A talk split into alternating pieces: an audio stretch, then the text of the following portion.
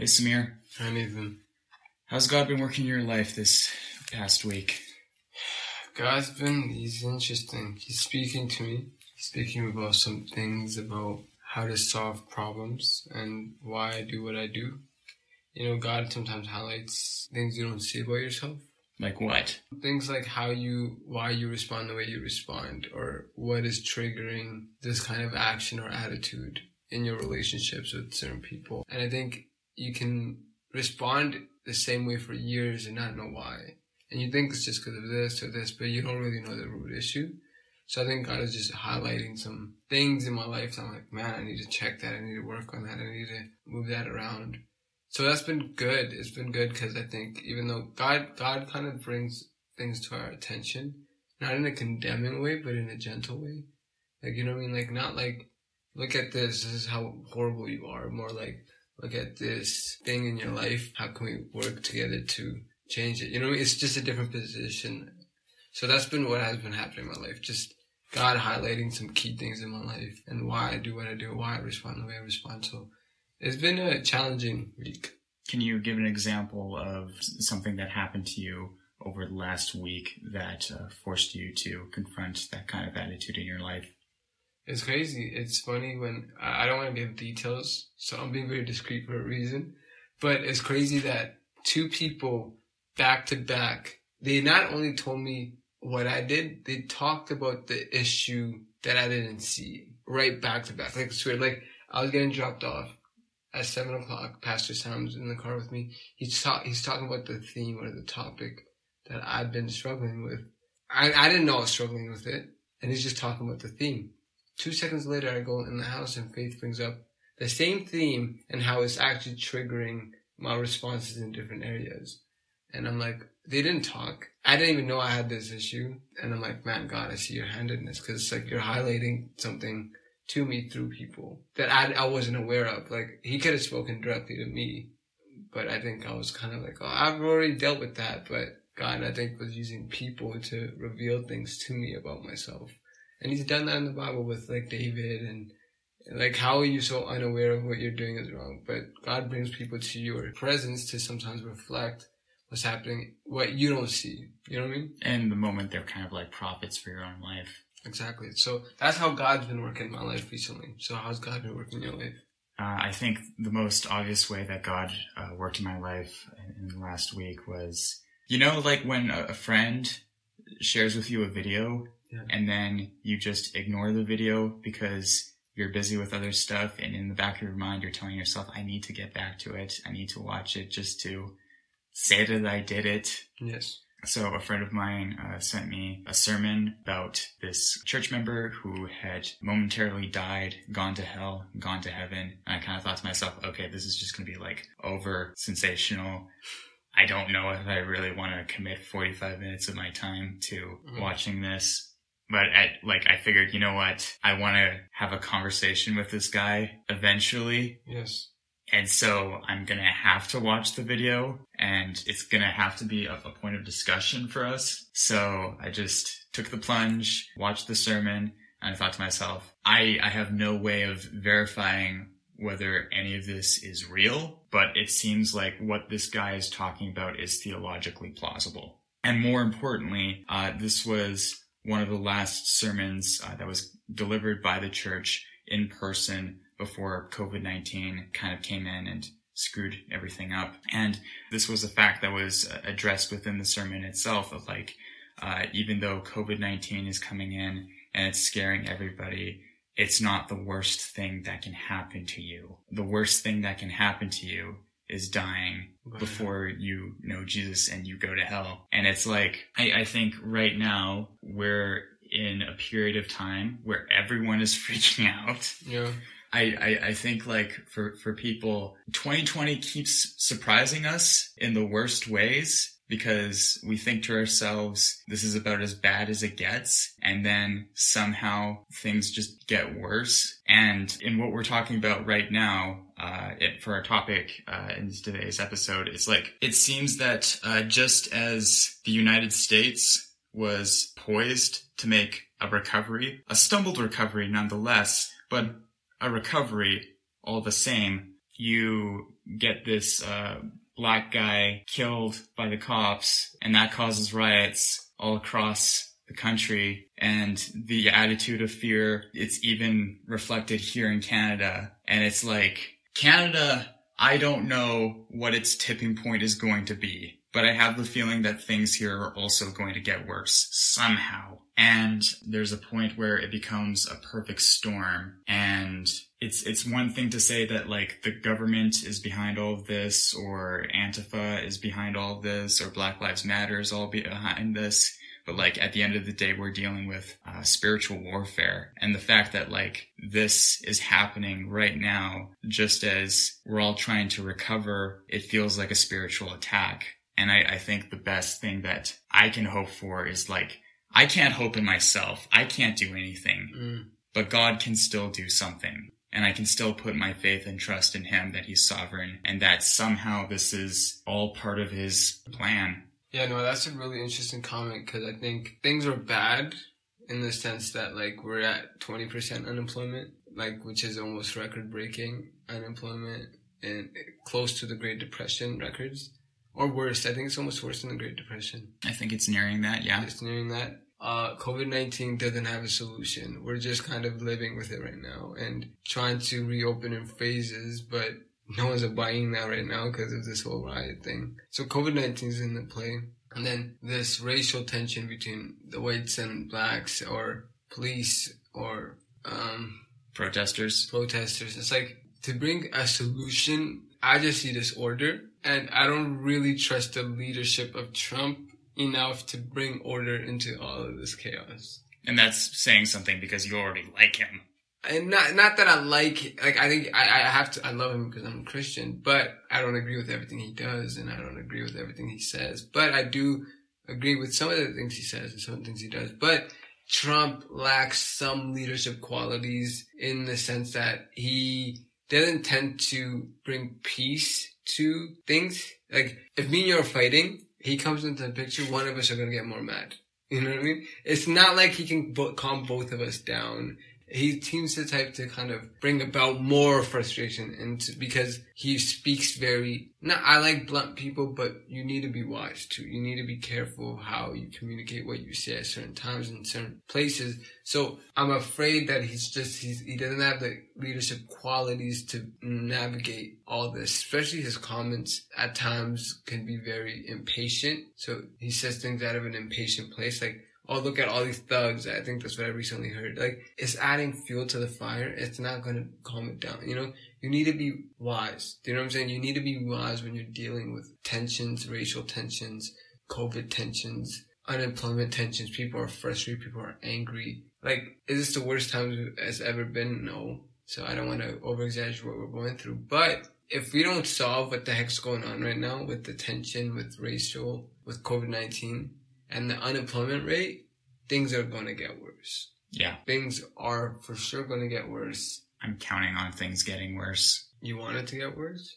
Well, it's just like, I, I think when you like, you look into the future that the prophets and revelation Mm. predict of how it's like this totalitarian regime where people are given the mark of the beast and all of these plagues and uh, famines are occurring and um, and how Jesus said like when the end times are near, there's going to be wars and rumors of wars, and uh, there's going to be a lot of infighting. It's like things have to get worse eventually until they reach rock Mhm. bottom. I get what you're saying. You're saying because the the prophecies lead to this really this horrible time that we're going to face before Christ's return.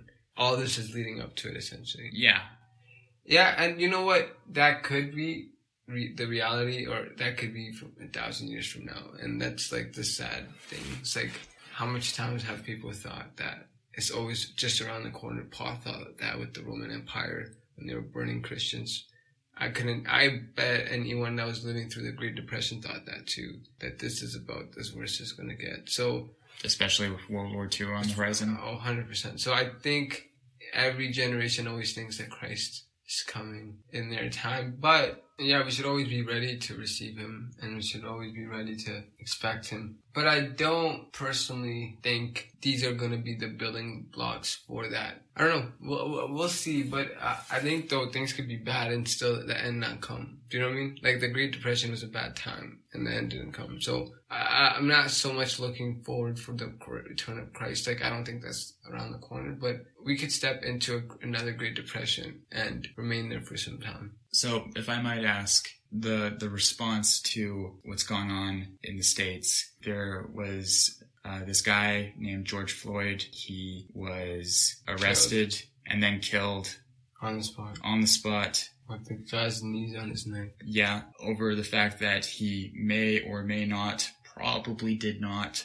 forge uh, a twenty dollar bill. What is your immediate response to something like that? I think we need justice. I don't even think it's a white or black thing. I think it's police overstepping their line, overusing their power, thinking they're the top. Sometimes the way police officers walk and talk is as if they're kings here on earth. You know what I mean? It's that there's this pride and arrogance at times. So I think there needs to be severe consequences for police officers that cross the line. I, and I also think that to enter the academy should should bring about hesitancy in anyone that wants to apply because they should also forewarn them. If you guys are here to kind of stroke your egos to to kind of feel like you're important or something like that, so that, and so you're wanting to enter in so that you can kind of step on people. There's going to be consequences, maybe more than just a civilian. I think I think the consequence for cops should be more than just any civilian because they have greater responsibility. So I think making that tweak in the system, I think is essential.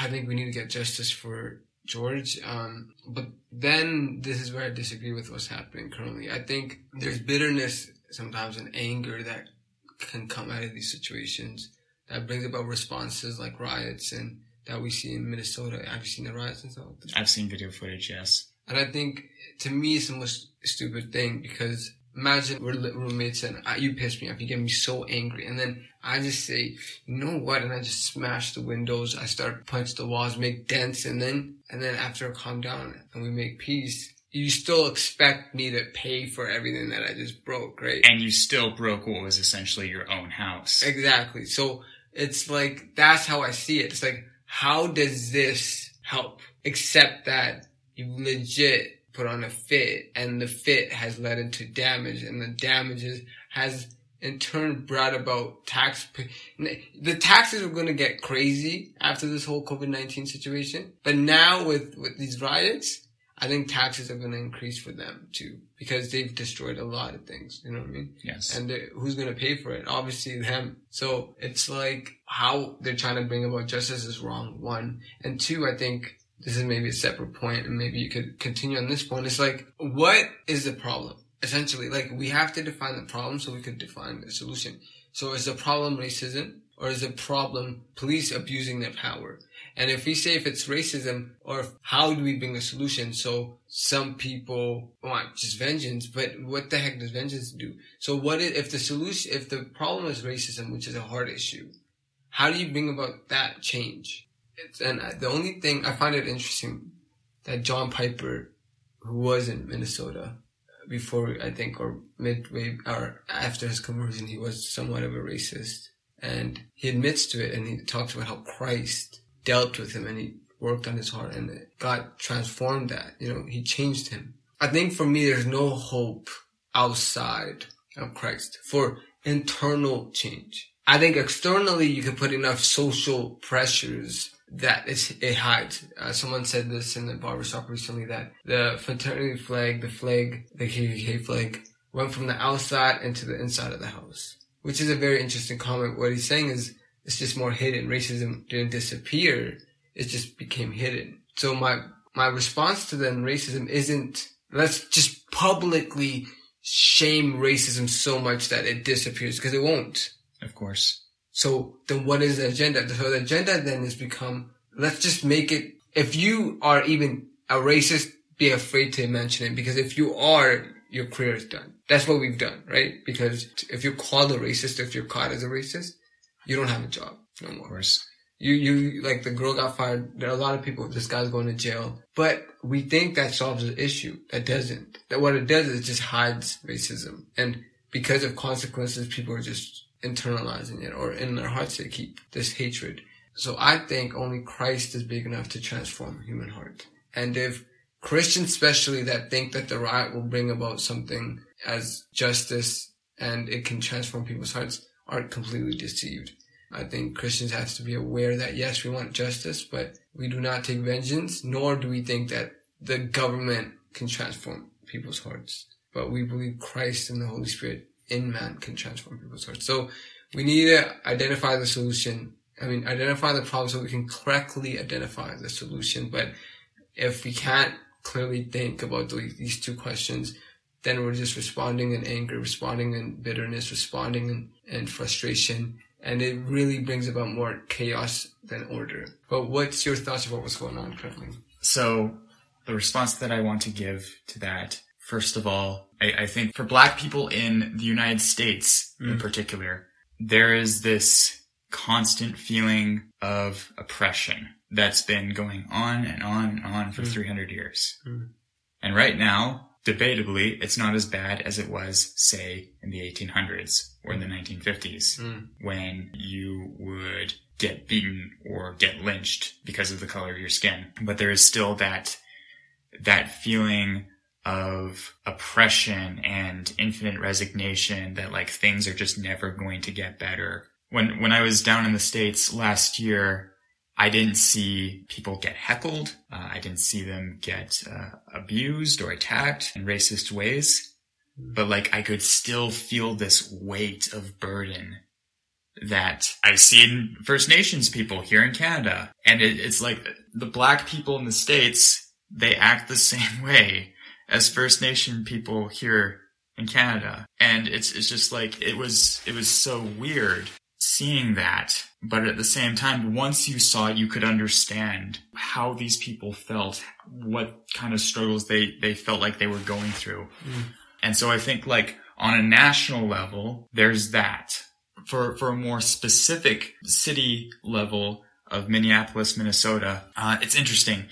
It's got a Democrat mayor, but it has, the city itself has one of the largest income disparities uh, between black people and white people uh, in the entire country. I think like uh, white people make like on average eighty-eight thousand dollars a year. Mm. Black people make thirty-six thousand dollars a year, and so I think like within there, there's like that inner tension of like I see that you have what I don't have. I see that you're excluding me because mm. I'm not part of your race. And even though you're going to say that uh, you're against racism and you're against hating black people. In reality, you don't want to have anything to do with me. And because of that, I hate you. And so you have that. And in a way, it's, it's sort of like, I, I kind of feel like this is divine judgment in a way, mm. because like, this is people's worst impulses coming together and just exposing sin and it's it's all over a horrible tragedy that shouldn't have happened. For me, my my impression of the police, I can't speak for the police in the states. I've had a, a few run-ins with the law here in Canada. Nothing too serious, but just like enough to the point where I didn't exactly feel safe in that moment. I just had to keep up with the resolve of like I can't be snarky, I can't backtalk these people. I just have to be calm and compliant and hopefully I don't get my face smashed against a wall, you know. Back in high school, I also did videography work and uh, one of the things that I had to film was uh, my high school's training program for police officers. And so like I was able to see the amount of hard work and uh, dedication that these teenagers, young adults were going through just to become cops and security officers. And, and so like what, no matter what, I still have respect for police officers because I know what they've gone through in order to get to where they are. But at the same time, most of the people in that training program, whenever I had my video camera pointed at them, they were like making stupid faces and doing stupid things for the camera. And I just like, I, I, I couldn't help but think to myself, if this is going to be the next generation of police officers, we're screwed I think police competence is so vital to be investigated and refined after this incident. But also, I think, I think maybe even requiring some sort of college education, you know, you can just go straight from high school to become a police officer.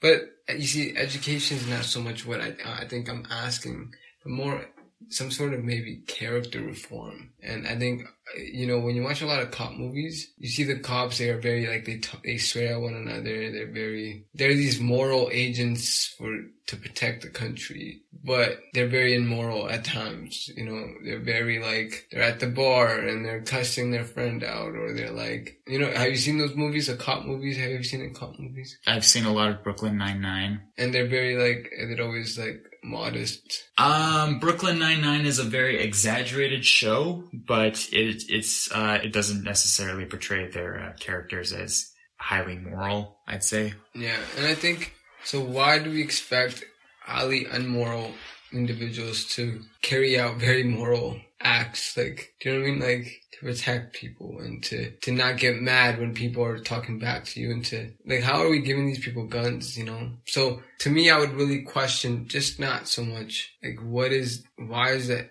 entry to police officers easy or is it easy or is it unfair? But I would question that system. Then I would also question. I have to challenge black people in one way that, especially black Christians, maybe not black people that are in the world, the black people in the world, they can react the way they react. They can do whatever they want to do. They could riot, they could break stuff, they can be bitter. But in our scriptures, it tells us to not let our hearts be bitter, uh, and let nothing in us be bitter. And the way that I've seen bitterness from my own life get overcome when bad things happen to me or when people betray me is legit do what Jesus says when he says, do not pray for your enemies, bless them, not only for the families that have been affected, but we need to pray for the cop. Yeah. We need to actually bless him. We need to pray that he would find Christ if he doesn't. Or, and when you do that, trust me, you'll see how much bitterness leaves your heart and anger and frustration. And you can actually start thinking clear and you could actually make calls that are for justice, but not just you're not responding in anger, but you're responding in a right way of thinking.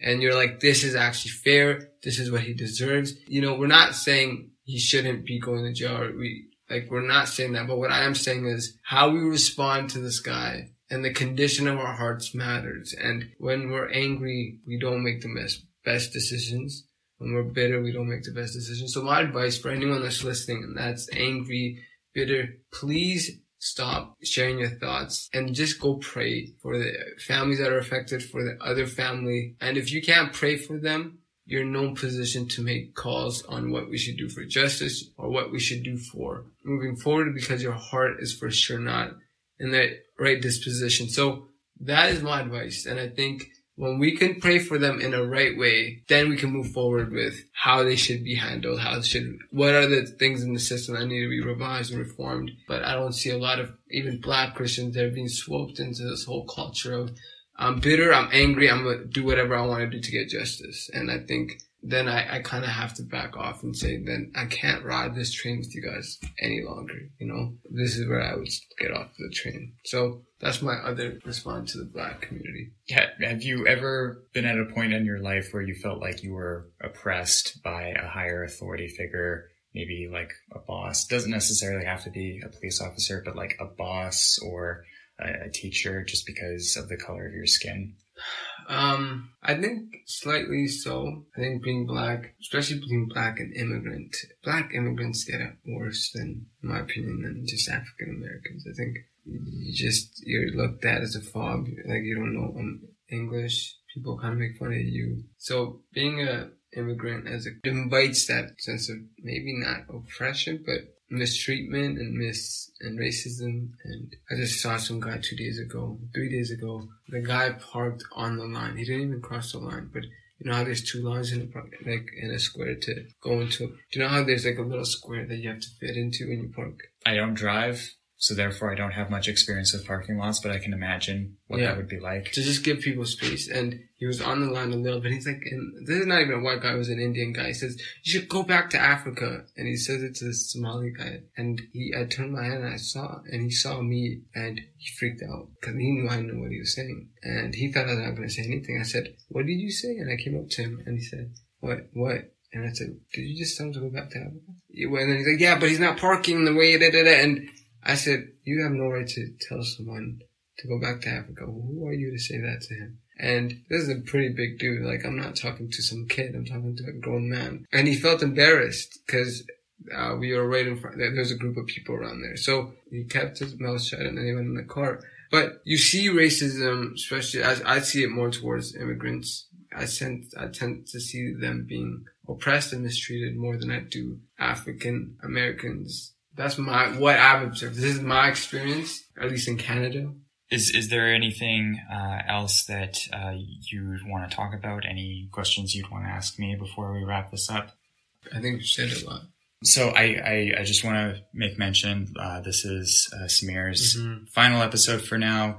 We do have at least one more episode in the indefinite future that we're planning on doing together. He's not getting raptured, unfortunately. Mm-hmm. He's not going down to California, Mm-hmm. uh, but he is just, he's going to be with his family. He's Yeah. going to be attending Bethel Mm-hmm. down in California. And so it, it's been like, it's been a good year with you, man. Out of the, the time that we've spent together and the time that we've been doing this podcast, what would you say have been the biggest takeaways for you? I think living in this house has been incredible. I think, by the way, you're the best for me I've ever had. I've lived with a bunch of people, but I would say hands down you're one of the best roommates I've had. Just because I think we respected, we had mutual respect, and also it was easy to, you were easy guy to work with. You didn't give me a hard time. At times, yes, we had little disagreements, but overall, archingly, like they're slim to none compared to the whole year. So, what my biggest takeaways from this year would be that I'm just proud of you, man. I think seeing you go through your roller coaster rides, but seeing your life now compared to when you were at Vanguard, it's almost to me as it's pretty crazy to witness when God has a hold on someone's lives and you see the progression and the transformation slowly, just like a butterfly, and you're just observing it. It's pretty incredible. So I would say what I've observed living with you is I've seen that transformation firsthand. You know, there's a difference when like you haven't seen someone in a year and then you see them again and you're like, oh my goodness, you're so different. You talk different. You act different. But I've seen the progress. I've seen the inches of growth in your life and I've seen and I think that to me is just incredible to see people grow and improve and develop in that end. So I think I've seen, I'm proud of you for that. The other takeaway is just you've taught me a lot too. I think taught me a lot about responsibility, financial responsibility, and just even being more cautious in certain areas of my life. But but I think even spiritually, and there's some lessons that I've learned here. So there's a lot of takeaways. I can't really name them all off the top of my head. But what about you? What's the takeaways you've had? I would say uh, some of the biggest takeaways that I've had is, uh, first of all, before you, I had to live with my sister. Mm-hmm. And so I had to uh, live with someone who I already knew,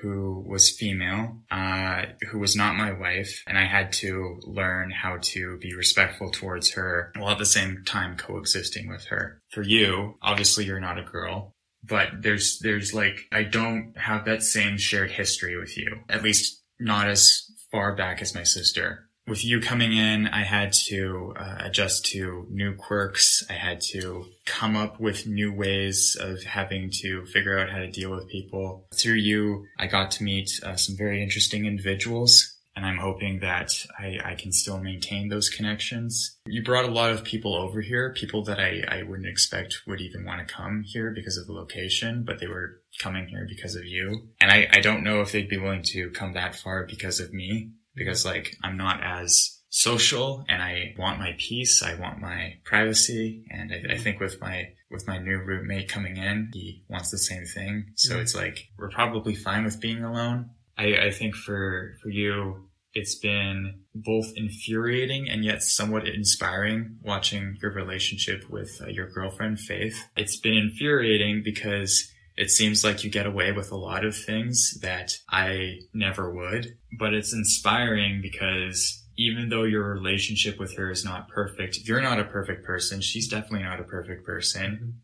You somehow think that you two are perfect together. And even when that's not apparent, you two are still willing to work together and be with each other. I'm hoping that you two are together till the end. I don't know when you're going to upgrade into something more official, but I hope when that happens, Mm. and I hope it does happen, that I'm there to see it happen. Even if it means I have to hitchhike to, I don't know, Ontario. Ontario, yeah, for a Habesha wedding. That would be a weird compromise, but No, I think uh, that's good. Yeah, I think, and also want to add it. I think it's not just your character improvements, but I think now you're kind of venturing into this podcast, you know, and I think this is going to go bigger than you've ever thought. And I think maybe this would go into a full time thing down the road. And as you're doing your graphic design, and maybe you'll kind of, I don't know, I don't know where this will take, but I wouldn't be shocked 10 years from now if we look back to these moments as the building blocks of what might now become what you have done in this world and what you've given to this world. So I'm excited, man. And I think it feels like it's the right time to transition out of this house, but also out of this podcast because I think you have a good grip on it. And also, like, I just enjoy listening to it, even just from a third party perspective. so thanks for being here with me, man. Yeah. I look forward to whenever I have you on next. And uh, We'll have a season, like yearly or or maybe six months from now, update of what has been going on in my life. yes, Yeah. That'll be fun. until then, see ya. See you, Nathan. Hey, can I just say that one line? Sure, go ahead. We, I want to say this. So we should be examples to everyone that's listening that you could be roommates with people that are not like you. Because even when you're not the same as the person that you live with, you can always grow and learn and challenge one another and always find value in someone that's not like you. So we should at least be evidence to this season of the podcast that we've done that you can actually work alongside, build one another up with people that are not like you. And we don't have to riot when Yeah. someone forgets to pay a bill. Exactly. See ya! This has been Because We're Not the Same, a podcast hosted, produced, and edited by Nathan Raymond Ray, and co hosted by Samir McConan. To listen to more episodes, you can follow us on Apple Podcasts, Google Podcasts, Spotify, Amazon Music, Verbal, iHeartRadio, or Podbean. You can also visit our Facebook page or our website, bwntscast.wordpress.com. If you're interested in coming on the show as a guest, feel free to reach out to us and we'll see about having you on. Thank you for listening.